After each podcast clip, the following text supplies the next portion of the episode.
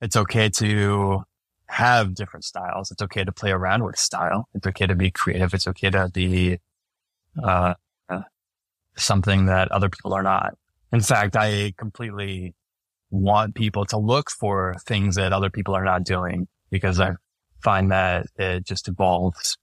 It evolves people's style in general. And I think it, it rather than dressing to impress people, you dress to impress yourself. And through impressing yourself, you attract other people for that same reason.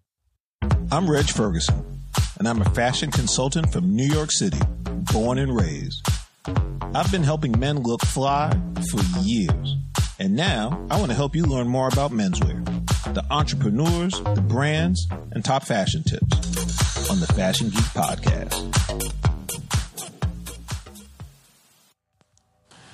When I was growing up, once a year or once every few years, it's hard to really remember, my grandfather would get a suit made.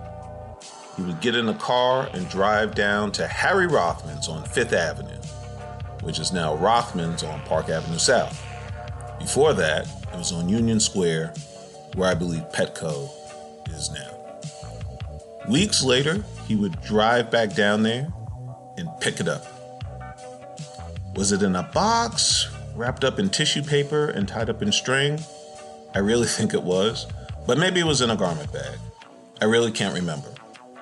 What I can remember is how beautiful the suits were. The fabrics, the way they fit. My grandpa was a big guy. In retrospect, I don't know why he never invited me on the trips. He taught me so much about style and fashion, the foundational aspects that I still utilize to this day. Oh well, maybe it was his special trip. Lord knows he deserved it. When it comes to suiting, made to measure is an important component nowadays. Wouldn't you like to have a guy you can count on to help make your suit? Yo, this is Reg Ferguson, Fashion Geek number one. How are you? Welcome to the ride. Thank you so much for listening. I'm a men's fashion consultant here in New York City, and I help fashion challenge men go from confused to confident. If you ever found yourself staring at the closet, not knowing what to wear, or if the idea of shopping for clothes makes you feel physically ill, then this is the show for you. My goal with every episode is to help make looking good feel easy. If you ever want my help, email me at reg at nyfashiongeek.com for a consultation. If you have a friend who's looking to level up his fashion style wardrobe game, please share an episode with them. While you're at it, if you dig the show and haven't already left us a rating review, please consider doing so now.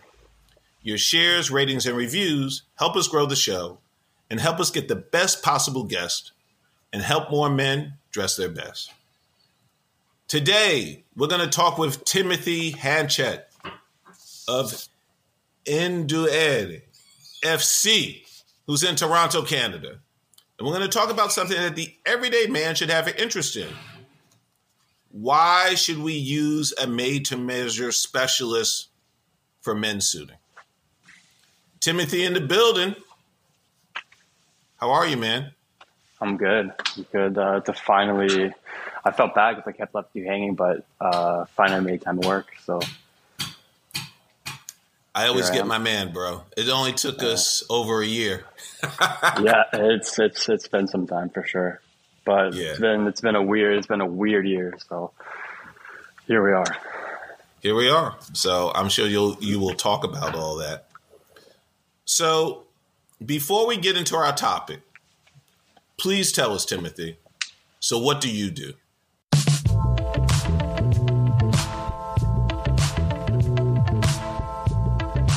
So, what do you, what do, you do?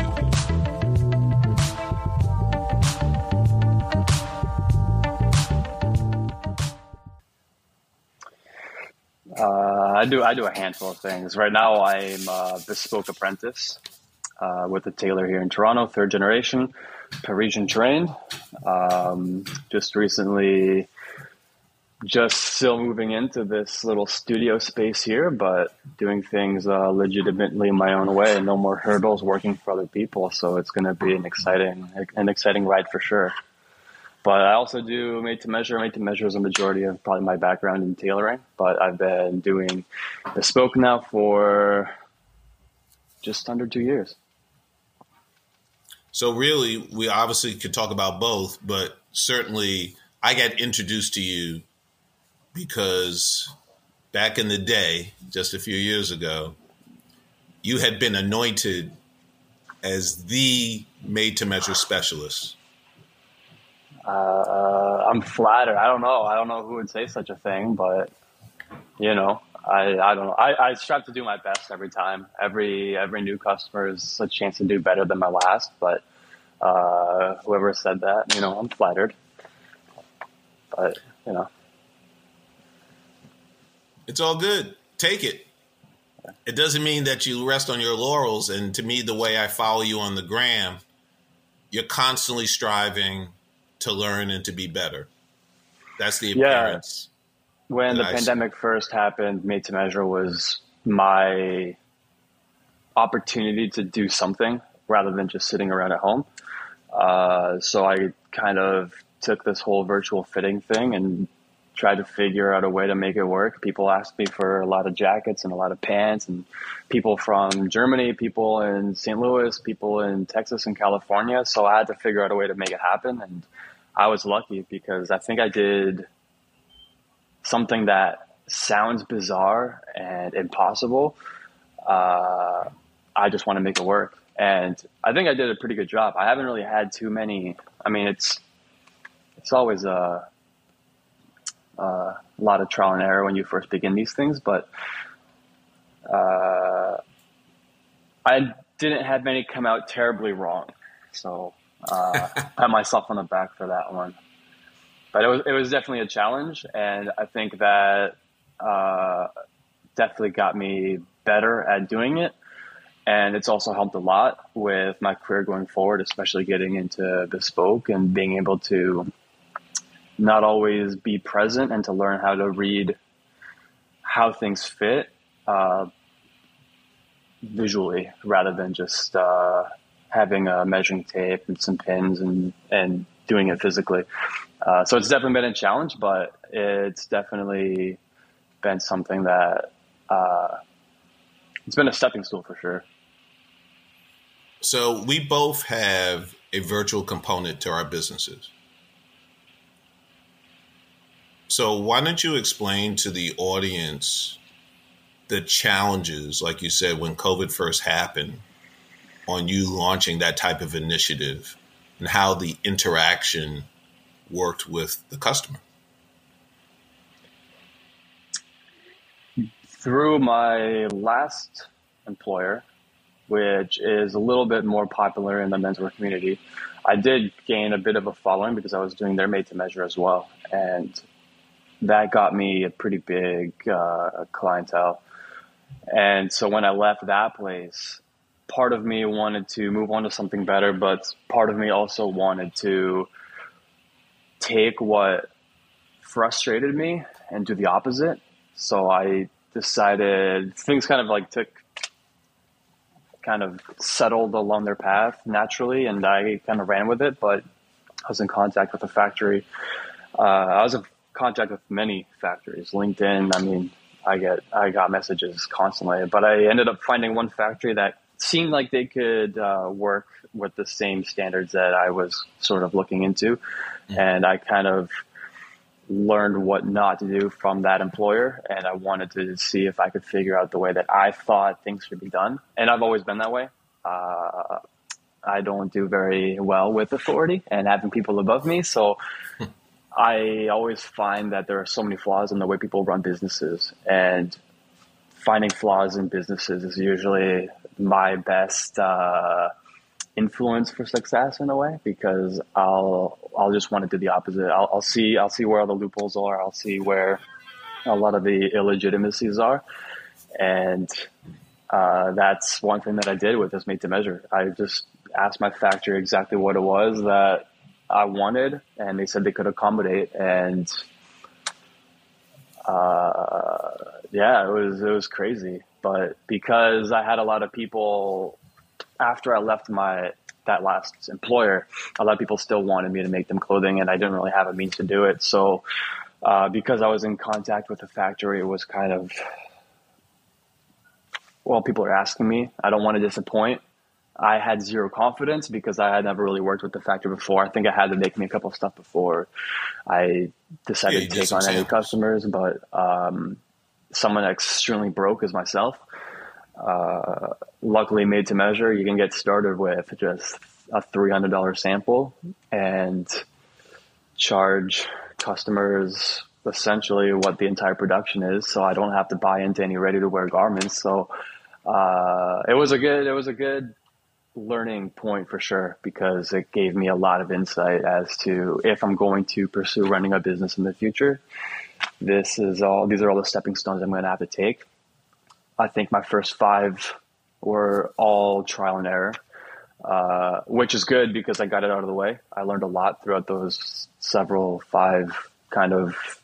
Uh, I was lucky because I had customers that knew I was just getting started, so a lot of these guys weren't really expecting perfections, but they kind of wanted me to to work with them in and I guess vice versa, mutually, just to see a lot of people wanted me to succeed.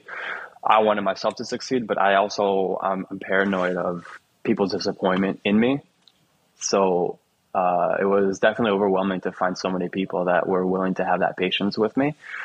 But yeah, I mean, trial and error occurred. I learned a lot from a lot of the mishaps, and everything started getting a lot better. So um, all you can really hope for is to get all that trial and error out at the very beginning. Sure. What were the things that you specified to this factory that made it a good fit? You made a reference that there were things that you needed. You shopped around factories. What was it about this particular factory that led you to pull the trigger with them? There were a couple things. The I think the main priority was I wanted them to work off of my standards, off of my requests, rather than working off their own blocks. And they could do it. Uh, for example, I wanted to have my own my own crayon shape, my own collar shape. I wanted to be able to tell them exactly how I wanted the quarters to be shaped. And that for me was very uh, important because as well as I can make a garment fit, I also wanted to visually look appealing to anybody that is not wearing the garment, looking at the people wearing the garment that I made. I there's always specific sciences in every industry that uh, you might not know how to describe it because you're you're not a layperson in that industry, but there's something about it specifically that looks appealing, even though you can't really pointed out, I can't sing. I don't know much about singing, but when I watch shows like uh, America's Got Talent or um, you know shows like that, dance shows, I know who's a good dancer because there's something about it that kind of sends a little vibration up my spine, and I wanted the same kind of effect. So visually, I wanted it to be important that uh, there were specific things about the design of the pattern that made a lot of sense. Number two was I wanted it to be a good quality garment. I wanted them to be able to make not just full canvas garments, but I wanted to have specific handmade elements as well. And the factor that ended up finding gave me uh, kind of a three tier selection, which was a 30% handmade garment, fully fully canvassed, 50%, and then 90%. And they were able to break it down as to what is included in each of those tiers.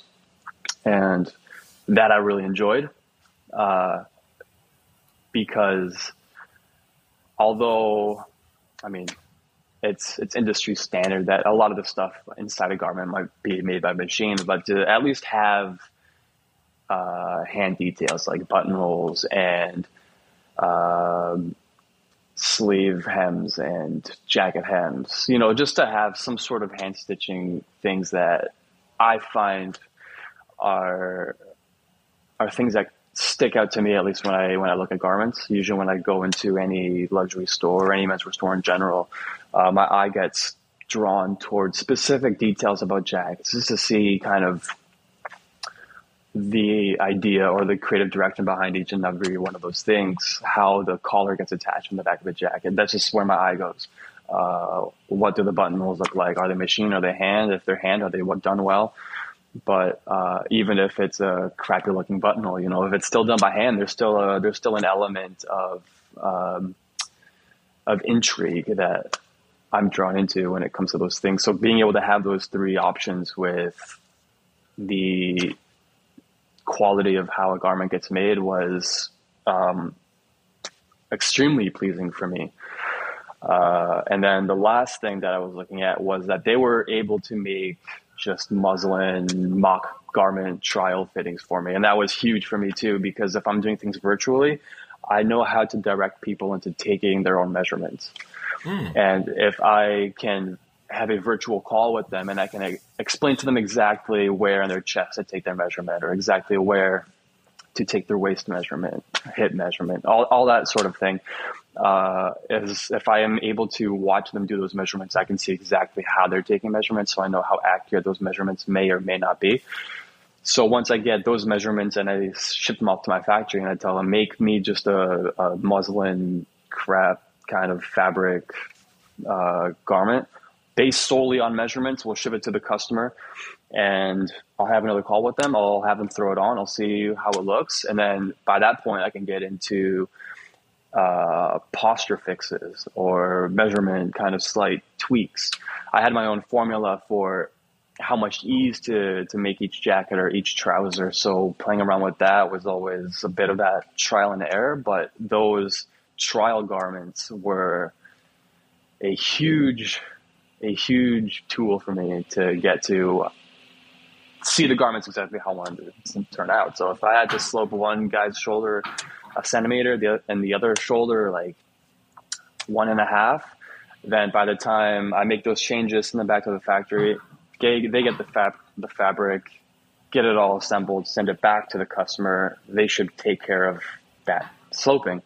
Uh, so that was the the idea behind it. So with those three kind of options for me to make make to measure, uh, garments. That was probably, I mean, that's, I don't know. I, am very detail oriented, so as many options as I can get. To a lot of people, it might be a huge headache, but for me, that's it's it's easier on my nerves. It's easier on my anxiety to just give them as many options as we can. Uh, as much as they hated my orders because of how much details I would give them, it still it still worked out in the favor of not just my satisfaction but my customers satisfaction as well because they had certain expectations of me. And like i said before i have this paranoia of disappointing people. So if they're happy i'm happy uh, but it has to be a mutual level. I don't want to be more happy than them because it's their garment; they have to wear it. But I don't want them to be more happy than me because I'm always going to see things that I know I can change in the future. Uh, but finding that like perfect balance of satisfaction. I think that's uh, the key, especially to word of mouth, and it's it calms all my nerves. Uh, there were many sleepless nights, so it, it's it's been it's definitely been a journey. But mm. those were the three things specifically that I asked for for a factory, which I mean I can't think of too many other made to measure factories that do it that way, but that that was my way of try to not achieve perfection because I know that's impossible, but try to get it to a point where I can feel more comfortable with the garments I was making. You mentioned earlier that there were inefficiencies that you detected from your previous employer when you were made to measure specialist there. What were those inefficiencies that stood out for you as you know as you made the move on your own and you know dealing with this factory? There were several things. Uh, some things that might not even make that much. They, they might not seem that important, but uh, of the important things, one of them was the control over placing orders uh, I would constantly ask the owner to allow me to place the orders because he was a very, very, very busy guy. And there were times where, it, you know, I, I would promise a customer five to eight week turnaround. And four weeks later, the owner will send me a text and say, Hey, by the way, this fabric is out. Uh, four weeks later tells me that he waited four weeks to place the order. Not that he waited, but he would have that chance to not be so busy to place the orders. But a couple issues with that is one, I always checked fabric availability beforehand. Uh, and part of that, a lot of my social anxiety, I think, comes from my, my paranoia of disappointment. So me having to call my customer and tell them, hey, you have to come back in and pick out another fabric uh, was always a little hard on me emotionally. But not only that, I already promised them five to eight weeks. So four weeks in, and the five to eight weeks hasn't even started yet. It got it got tricky. Uh, a couple other issues with that was they started hiring people based on the wage that they were offering to pay rather than finding people that had a background in the industry, um, which is totally fine. You have to run your business your way. The only issue that I found was that I would say that somebody wanted, you know, three button kissing surgeon cuffs but that person that has to place these orders doesn't know anything at all about what that means. So I kept being offered, uh, not offered, but I kept being told to simplify as much as I can. I would have to say, you know, uh, three buttons touching each other, uh, on top of each other, and the sleeve cuff has to be functional or real buttons. It, it, it got a little like it got, it got a little crazy. So if I was able to place the orders myself, I can I can because I'm a very organized person, I can place the entire order probably even before the money gets into the register. Uh, it's I, I, took a lot of pictures. I made sure I knew exactly what people's postures looked like. If I was able to just communicate that with the factory all the time, the QC issues that would come back once the garment is made is just stuff that got overlooked. Uh, if a guy wanted no shoulder pads in a jacket, and then he received a jacket with shoulder pads, it was just you know it's just a simple step. But the longer you wait, four weeks, five weeks, I'm getting text messages after I place these orders asking me, "Hey, what did this guy want again?" It it gets tricky to remember all those customers five weeks later and having to come up for having to come up with excuses to not put blame on either myself or the owner uh, as to why I have to make changes four weeks, five weeks out into the order. Uh, that was it was mentally straining on me. It was it was tough. I had to do it, uh, but that that that is exactly why I ended up leaving was because I realized I got to a point where I was apologizing probably more to people than I was actually just getting orders in, getting orders taken care of and making people happy. The garments usually came back really nice, but um, becoming the person that would get yelled at for something that wasn't my fault was the tricky part. That was something I'm not. I'm not much of a people person. I do really well one on one with my customers, and I mean, when I was working at that last employer, I had people flying in to see me from Texas, California, and all, all over the place. So, so that was, for me, it was more nerve wracking because one, I had to make sure that I provided a proper welcoming to them. I had to be an amazing host to them. I had to discuss tailoring, which I don't always enjoy discussing with people.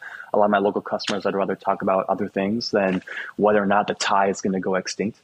Uh, ah. But it's, uh, I'm like I said, I'm I'm a people person. I care a lot about how people feel, how people think. But when it comes to people yelling at me for things that I cannot control, that was always that was always the the part that kind of hit me a little bit the hardest, and that was eventually why I ended up taking off and deciding, okay, well, if I can place orders myself, and if I can order fabrics myself and I can make sure I do all the due, due diligence to make sure that everything's available and everything's going to get done on time and uh, all that sort of thing, uh, I might as well try to figure out for myself. So I found a factory and I was selling stuff extremely, extremely cheap. I made zero margin for the probably the first like ten commissions because I was still trying to play around with that. I also do it out of passion. I'm an artist. I'm not much of a businessman, so that was part of that stepping stone as well. Trying to figure out how to price my garments without feeling like I was ripping anybody off or uh, making sure that I could accommodate for the fact that not everybody has a lot of money to. Because I used to be in a position where I could only shop at thrift stores when I first started out in menswear. So I was I couldn't just go to a store and buy two hundred dollar pants. I had a budget of twenty bucks to go buy you know a nice pair of trousers and I mean to be completely honest, I think a lot of the stuff I'd find at thrift stores would be a lot better quality than a lot of the like polyester wool pants that I'd find at places like TJ Maxx or Winners that we have here, Marshall, stuff like that. So, uh, yeah, just constantly absorbing everything that I learn and try to get better every time. So, how do you talk a client through virtually measuring themselves? Some things take if they have a partner present, it helps. oh yeah, like come on, bro. Uh, I could have done that too, but it just but, sounded like yeah. So one on one. How how are you pulling that off? One on one, it's tricky, but there's there's some interesting ways to get around it. Um, there are things that are body measurements and there are things that are garment finish measurements. So a lot of the times I'll have somebody tell me or show me a jacket that they currently have in their collection that they think fits them the best. And of course, they all didn't always look that great to me. So I had to figure it out for myself. But for example, things that are important are jacket length, sleeve length, shoulder width are extremely important for me. So it doesn't really matter if the jacket's from H and M or it's bought on Michael Gendrell from Luciano. You know, throw on the jacket, let me see how it looks, and once I get a chance to, I'll take screenshots of them trying on these jackets. And once they try it on, I get a chance to look at it. I know exactly what it is I want to change to it. So I'll ask them to take it off, set it on a hanger, sit on the back of the chair. Okay, measure the shoulder for me. It's exactly from this seam across to the middle center seam, and then you go all the way back over to the shoulder, right where it meets the sleeve. I know in my head that I think the jacket needs to be two centimeters wider, one centimeter on each on each shoulder maybe. So if they tell me the the, the shoulder is uh, 18 inches in width, I'll know I need just need to write down 21 and 5 eighths or 21 and a half. Uh, and I base it off of what they've given me. And then the exact same thing with the jacket length. If I think it's a little too long or if I think it's a little bit too short, I know how I how much I want to reduce it. Most importantly, the shoulder, because obviously, if I'm doing a trial garment, I can I can make all a lot of the changes. But uh, same with sleeve and same with back length. That's how I, uh, it's hard to hold the measuring tape, you know, from the shoulder and then try to guess yeah. what the number is at the bottom. Yeah. if it's hanging on a hanger behind them, I can see exactly how they measure it. And that tells me exactly everything I need to know. So there were there were some tricks in there that I kind of came up with as I was going along. But uh, the issue that I'd find a lot of times with my factory is I'd say, make me a jacket in a 30, 30 inch long uh, back center seam, and it would come back at like a 28 or a 31, or it, it was it was never accurate. Mm. So ev- I had to measure everything that came in just to make sure that everything was as specified as I wanted it to be and that was that was the trickiest part with a factory that didn't work based off of their blocks was making sure that they worked specifically to the measurements provided. Uh, and that was that was eventually why I stopped placing orders with them because I got to a point where my apprenticeship got me to a point where I would have my factory send me back a semi-assembled garment and I would just finish it myself I wouldn't tell them exactly where the button stance should be. Instead, I would throw it on the customer as a second fitting. I would mark where the buttonhole should be, and I just do the buttonhole myself. And that once I got to the point where I could do that, it, it was a complete game changer. Uh, but yeah, I mean, like I said, it's been it's been a long journey. It's been yeah, it's it's, it's been a process for sure. Why should a customer do made to measure? Let's say, particularly, they've been doing ready to wear for a minute, and now all of a sudden they get provided this opportunity, but they're reticent. They're on the fence. Why should they do this, Timothy? Oh man. Obviously each step, ready to wear, uh, made to measure and bespoke, they all have their own specific differences. Um, me, everybody's imperfect. Everybody, everybody has a shape that cannot be accommodated for with ready to wear. There are some people that can make it look as close as they can with ready to wear, but it's never there, there's always something. Everybody has one arm that's longer than the other. Everybody has one shoulder that's lower than the other. Things that ready to wear doesn't always pick up on. So made to measure for people that really are into kind of how they look and how they're perceived in the world because we're all human. We all judge everybody based on what shoes they wear or what jacket, what fabrics they pick in their jackets, or what buttons they pick to go with those fabrics. So it's something that I never understood before because before I got into tailoring, I'd go to job interviews and I'd hear the stories about having you know a mustard stain on the on a shirt or something. It's, it's things that people's eyes just get drawn to, and I understand that a whole lot more now. Um, and I'm way more critical, obviously, as somebody that works in the industry. But made to measure gives it gives the customer the opportunity one to be creative um, i think the the business owner or the salesperson that is doing the made to measure should be very uh, intelligent in how this person is going to be perceived, especially in the workplace. If they're a lawyer and they want to pick out the boldest window pane of pink and green, it might not be the best option for them. And being somebody that's clothing somebody else, you should know the you should you should understand this etiquette.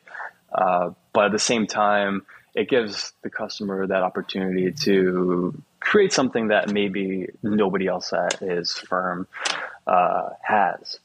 But as a clothier, it's also my chance to provide them with unhidden details that they might not even notice. They'll throw on a jacket, they'll know there's something different about it. Uh, they might not know all the technicalities, but if they're somebody that doesn't really understand the craft, I take it as a big compliment when they throw something on. They cannot pick out what it is that makes it feel different, what it is that makes it look different. But the fact that they know that there's something different about it, that's positive and greater than what they would have expected, I take that as a huge compliment. If I do a buttonhole by hand and the customer doesn't notice, that's a huge compliment to me because if I do a crappy buttonhole, they'll probably notice and point it out, right? So, uh, made to measure is definitely a step up from ready to wear in the sense that you get to do whatever whatever you want to do. Uh, but it's also going to be, I mean, not always, but it should potentially be a better option for um, getting something that's made exactly to what it's supposed to be functional for. It's just like a haircut. Everybody has a different shaped skull, so uh, you want to find a barber that understands your head shape so that they know how to cut your hair perfectly. Um, the issue that I find in Toronto is that everybody's in it for money. They're not really passionate about it, and that's something else that I have to fight against. Is trying to express to people that what I do is a little different from most people. I'm not trying to sell them, you know, three different colors of buttonhole stitching on their cuffs. Uh, it's it's unnecessary and it's gaudy. You have customers that know exactly what they want, and if they know exactly what they want, it it works out in their favor. But uh, there there has to be there has to be some level of education, both on their end and then your end as the clothier. Um, but it's it's a relationship. You're building a rapport with someone. You're trying to get to know them, and you have to let them understand who you are too. So it's, I think that level of interaction makes building a wardrobe just so much more important or fundamental. It's one of those things that you don't really understand how important it is until you start doing it. Because you can buy all the ready to wear suits whatever it is that fits you closest, and you think they fit amazing. But once you go the route of getting something made custom and it fits you so much better than the ready to wear, you suddenly realize, what am I going to do with all this ready to wear now that I think doesn't fit me as great as I thought it did? I'm just going to stick with ready to wear. Uh, sorry, I'm to stick with getting anything made specifically to my to my body shape. So, uh, it also, from my perspective, it helps people that are artisans so that the craft doesn't die out. Because as people just look for money opportunities, they look for cheaper manufacturing, they look for higher margins, and it jeopardizes a lot of everybody else that does that. Mostly that are passionate. It's you know it's if it's a dying art and it gets to a point where a lot of people just suddenly go extinct, uh, it, it would be very unfortunate to to be replaced.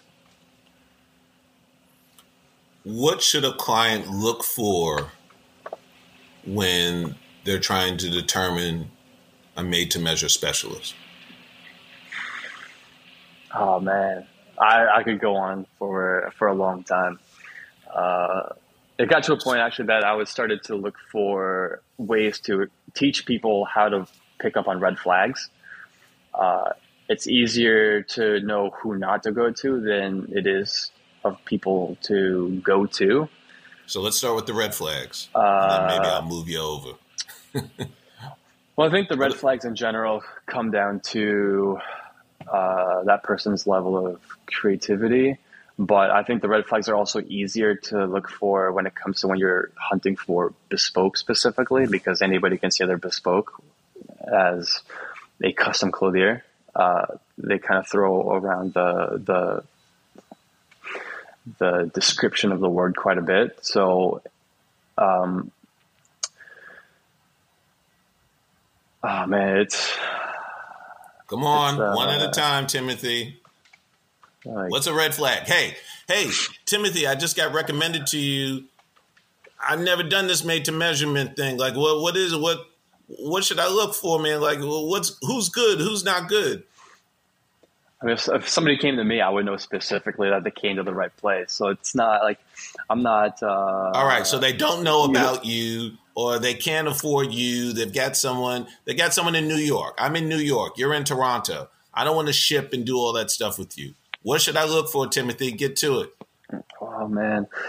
Um, one. Give me one thing. Stop having an horn.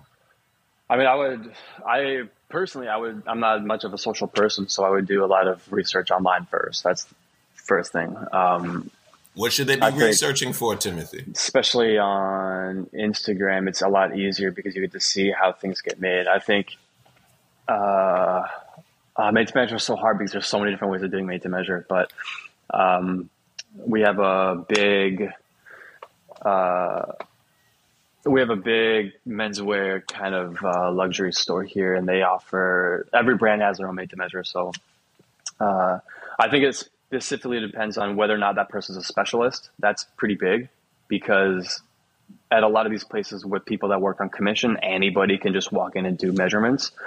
Uh, they're looking for a sale, right? So it's that that's a big red flag because if they're not one day if they don't really know what they're doing, if they haven't had a training, and if they're just working in a suit department, they're just trying to, to make a sale. Um, you know, we all have to put food on the table, so it's it, it goes two different ways. But if I'm looking to spend two thousand dollars and I make only a thousand dollars a month, I want to make sure that I go to the right place.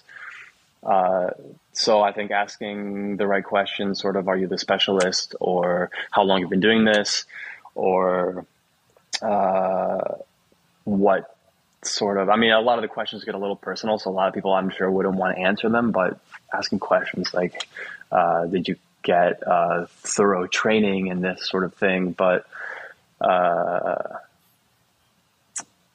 the, I think the easiest way to pick up on red flags is by reading people's style, trying to figure out who dresses in what way.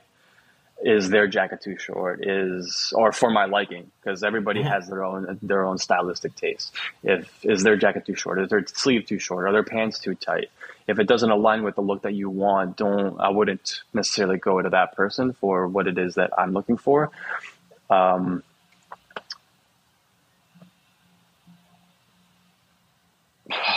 probably that's probably the most fundamental way I'm picking up a red flag is by weeding out the people stylistically that you wouldn't want to work with. Uh, I think that finding the right kind of person, the people that are more passionate about it, are usually the people that are less willing to, not less willing to sell it, but they're less willing to uh, BS. Don't know if this is a family podcast. To BS their way uh, into a sale. So uh, I've I've worked with a lot of those types of people that um, they could sell a Bentley to a homeless man. You know, so being able to figure out what types of personalities to work with and what not to work with. Um, even myself, I would probably walk into a store and find somebody that is not trying to really shove anything down my throat. Ask that person who the specialist is. That if if it's not them, how can I get a made to measure suit? If they're not the person that can do it for me, who do they recommend is best to do it? And I think that's one one clever way of being able to find the right person to do it. Um, I don't know.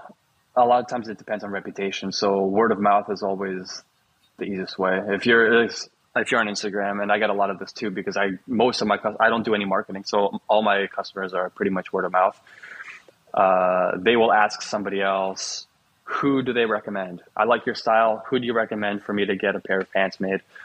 And a lot of times it's uh, I know that I follow this guy Timothy. He's in Toronto. If you're looking for that specific type of silhouette or you're looking for that classic type of trouser, I would definitely recommend him.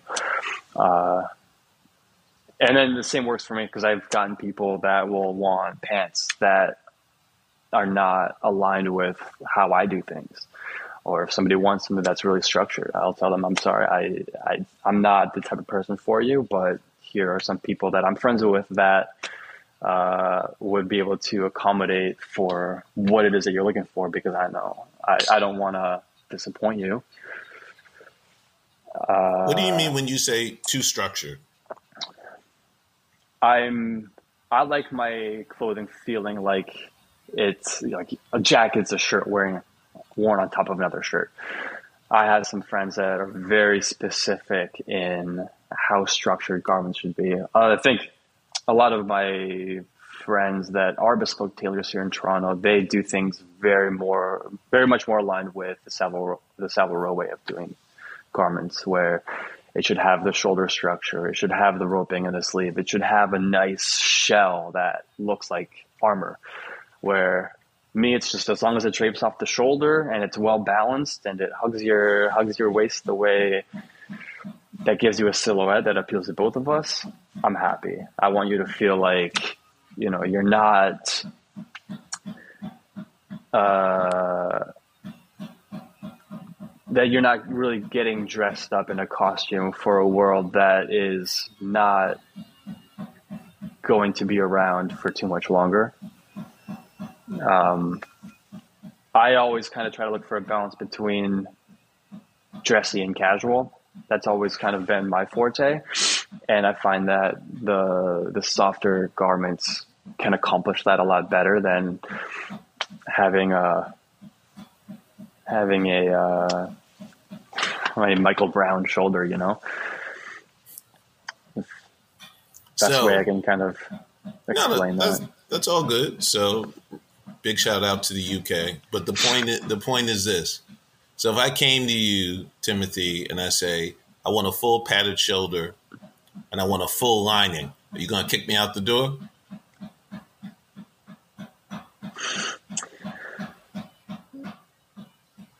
I wouldn't necessarily kick out the door first. I would explain to you exactly what my expertise is and what I do really good at and how I visualize things, why I believe that what I do is more functional for how I how I see my customers wearing the, the garments. And if it's something that they think, oh, you know, I think you're onto something, and that actually kind of appeals to me, i am down to try it.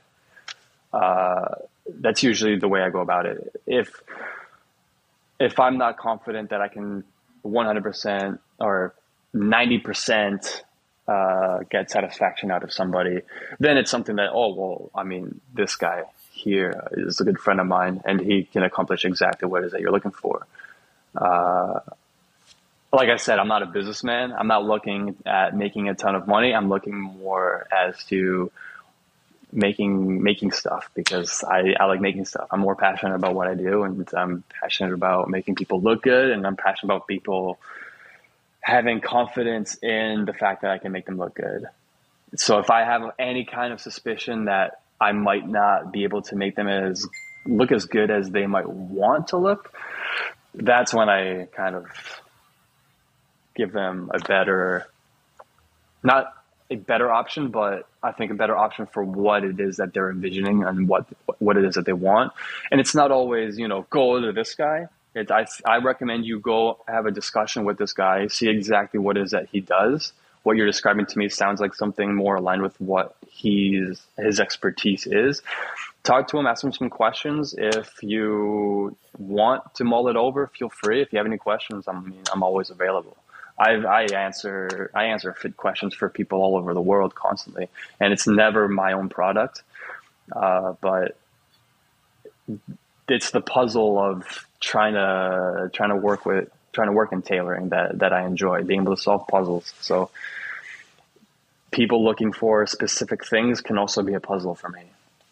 So if I can solve the puzzle myself, I can solve the puzzle myself. But if I can't solve the puzzle, I know somebody who can. But either way, if the puzzle isn't solved, it's going to give me an, an, anxiety attack. So if this guy can solve your your puzzle better than I can, please reach out to him. and the same thing, I get I've had people recommended to me from other people in my trade because I do things differently than the way that they do. Um, that's the way that I would love to see the industry work. Uh, it's tough in such a competitive city, but there are a few several people here and there that I think um, are willing to actually work in an environment where we help each other out rather than compete against each other all the time. I know they're all your babies. So far, what's the best commission you've done? For whatever reason. Oh, I know. Just give me one. I think my you can choose any favorite, lane you want, but just tell me. I think my my favorite commission I've ever done is probably my very first bespoke commission because that was that was a huge milestone for me. Um, in terms of appearance or how something turned out, uh, and for reputation wise, I did a jacket for a friend of mine, Pedro Mendes, Hogtown Rake, and I think for the level of satisfaction that he had, and then my own personal satisfaction, and for what it meant to him, what it meant for me, and then how it kind of spiraled into what my company ended up becoming. I think for sure that was probably one of my, my favorite. I, I made several more jackets for him later on that probably fit better, but that specific, uh, that was a Fox Brothers gun club that I had made for him, and that was uh, probably my favorite commission. He launched a new book, The 10 Garments Every Man Should Own. And when he took a picture of him wearing, of him launching his book, he was wearing my jacket in the background.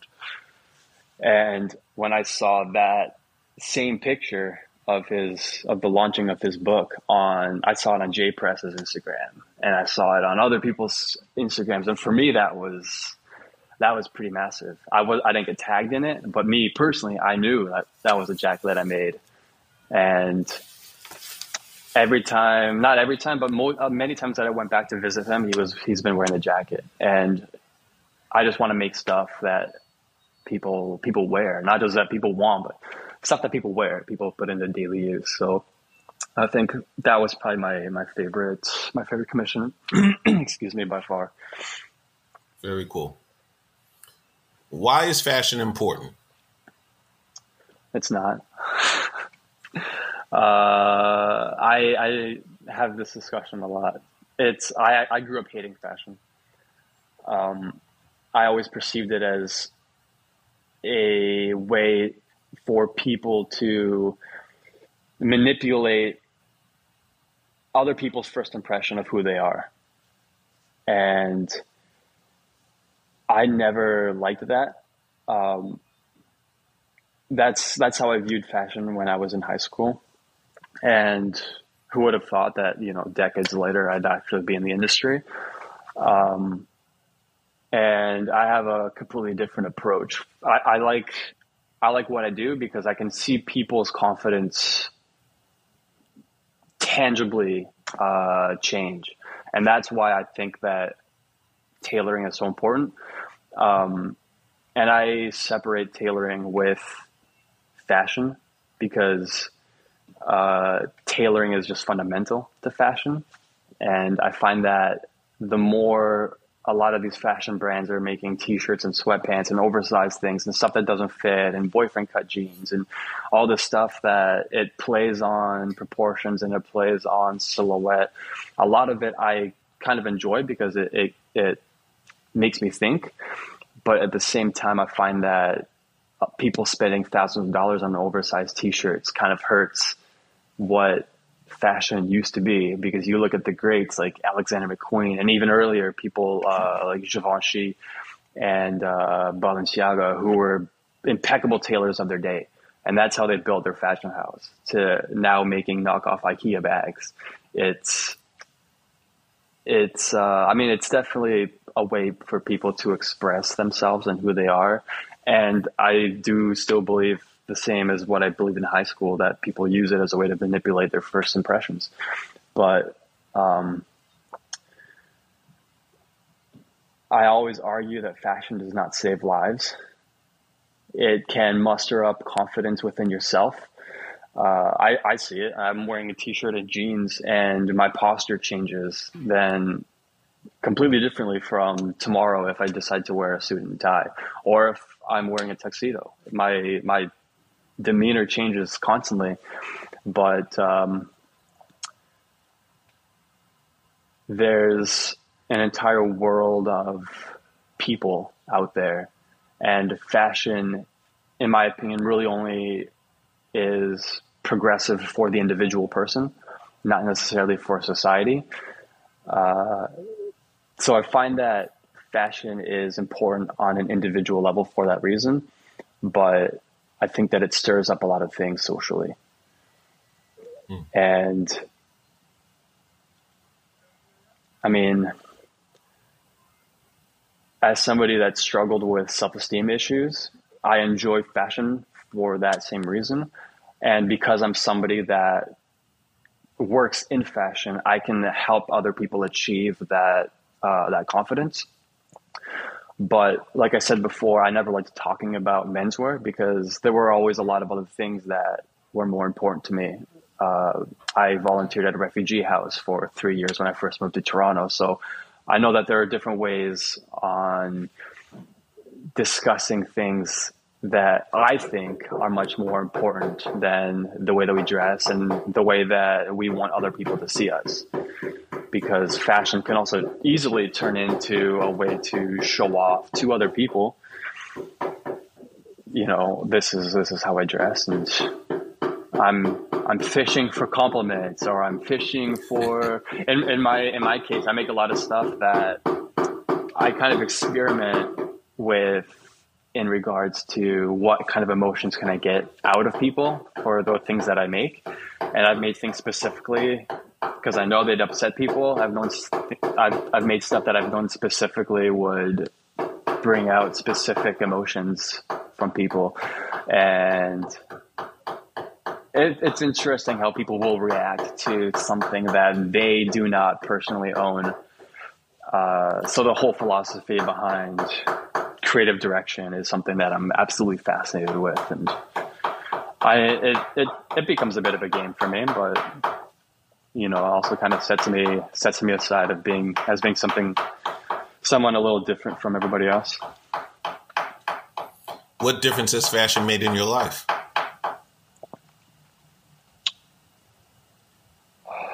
Man.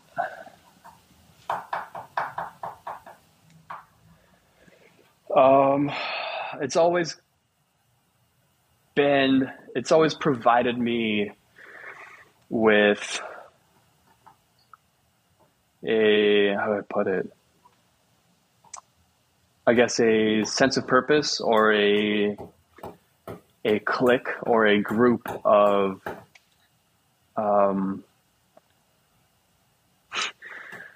of categories on because I've I've always been into so many things. I've always been into how I dress ever since I was four years old. I'd always put so much thought into how I dress, and a lot of that was how are people gonna look at me if I wear these specific things. A lot of times it wasn't necessarily for me; it was always for other people.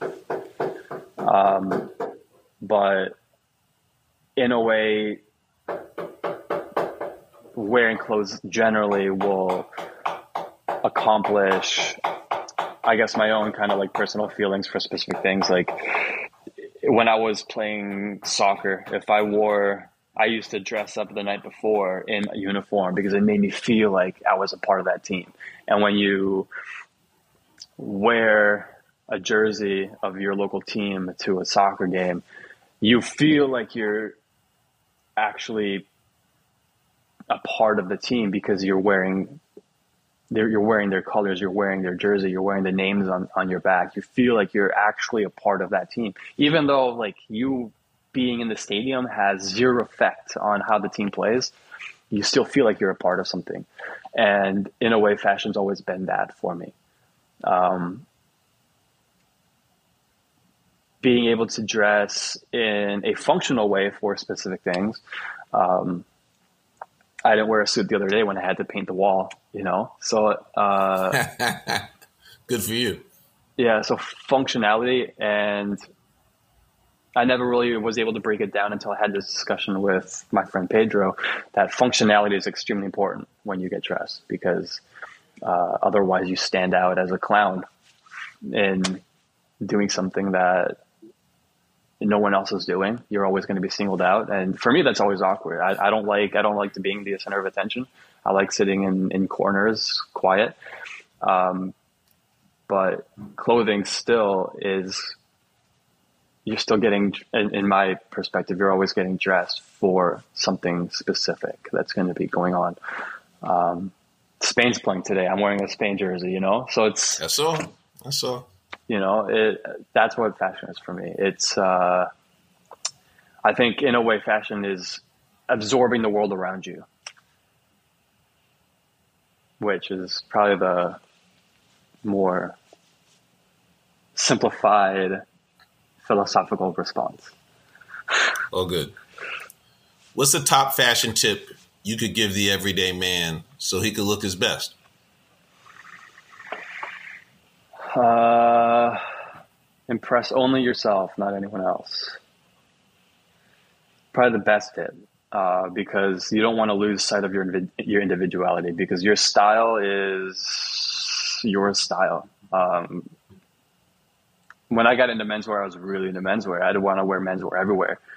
Uh, I'd want to dress up and uh, wear a sport coat to go to the library or to walk through a mall and to wear dress shoes as uncomfortable as they were. But um, the more I kind of realized that I was stuck in this, and there was nothing wrong necessarily with me really being into menswear, classic menswear, but uh, I kind of felt several years later that in a way I was fooling myself. Uh, it wasn't who I was I have a very deep background and a lot of different uh, um, scenarios that have contributed to who I've become in my life. Um, and I don't want to lose sight of that either because I am who I am. So uh, it's okay to wear a death metal t-shirt sometimes. Uh, I'm not trying to impress anybody. It's just, you know, this is who I am. Uh, yeah, I mean, I used to want to get tattoos in places that would never be seen because I didn't want people to, you know, treat me differently. But I realize this is who I am. This is, I can't, I can't be happy if I'm trying to impress people all the time, you know? So, uh, it's okay to have different styles. It's okay to play around with style. It's okay to be creative. It's okay to be, uh, something that other people are not. In fact, I completely want people to look for things that other people are not doing because I find that it just evolves. It evolves people's style in general, and I think it, it rather than dressing to impress people, you dress to impress yourself, and through impressing yourself, you attract other people for that same reason, and that's where I would rather see. That's how I'd rather see people dress. I totally agree. Is the last question I ask all of my guests, Timothy. Let's go. What does the term "always be fly" mean to you? I mean, probably exactly as I just as I just said. The whole uh, impress yourself don't impress other people. Always be fly. Like always, always own what it is that you're wearing, even if people disapprove or people want to scoff at you when you walk into their store. You know, I get that a lot, but it's a it's a mark of success in a way. It's just when people make fun of you, it doesn't necessarily mean that you need to look into yourself self-consciously try to figure out what it was that you did wrong. It's you did something different that nobody else did so you have to own it. Timothy hanchett representing toronto the six. Induere to induere fc i see you got a garment in the back. Maybe one day we'll collab you know I can't afford you. Peace out. This is this is a bespoke piece, not made to measure, but yeah, maybe we can have a bespoke centered uh, discussion sometime in the future too, because I'm bouncing all over the place. So it'd be my pleasure, bro. I'm glad that we finally, finally yeah. made this happen. Yeah, Only like took a year two to two years, years, a year and a half, something like that. Yeah, it's been, it's been some time. I'm trying to remember when you first messaged me and where I was, but it's definitely been around two years for sure but I'm glad we were able to to make it work. So I'll uh, I, I, I appreciate your patience. Absolutely, I thought you were worth it. I always get my man. Yeah, I appreciate it. Peace. See ya. It's abundantly clear that Timothy Hanchett of Induere TO takes his craft seriously. He continues to learn and grow. He has high standards. He wants his clients to have the best experience possible. Lastly, he's communicative. Those seem to be the elements you want in a made to measure specialist. Perhaps it's time you try one. Well, that's a wrap. Thank you so much for listening. We hope you had fun and are down for another one. Please tell a friend who could use some fashion help about the podcast or share an episode with them directly. If you enjoy the show, please give us a rating and review on Apple Podcasts. Lastly, if you constantly struggle putting an outfit together and are looking to turn that confusion into confidence, I'd love to talk about how we can improve your look. Check me out at nyfashiongeek.com and email me at reg at nyfashiongeek.com for a consultation. A special shout goes to our producer Search and everyone down with the Fashion Geek podcast. If you have a story suggestion, you can email me at podcast at nyfashiongeek.com or hit me up on the Insta at New York Fashion Geek. And remember, always be fly.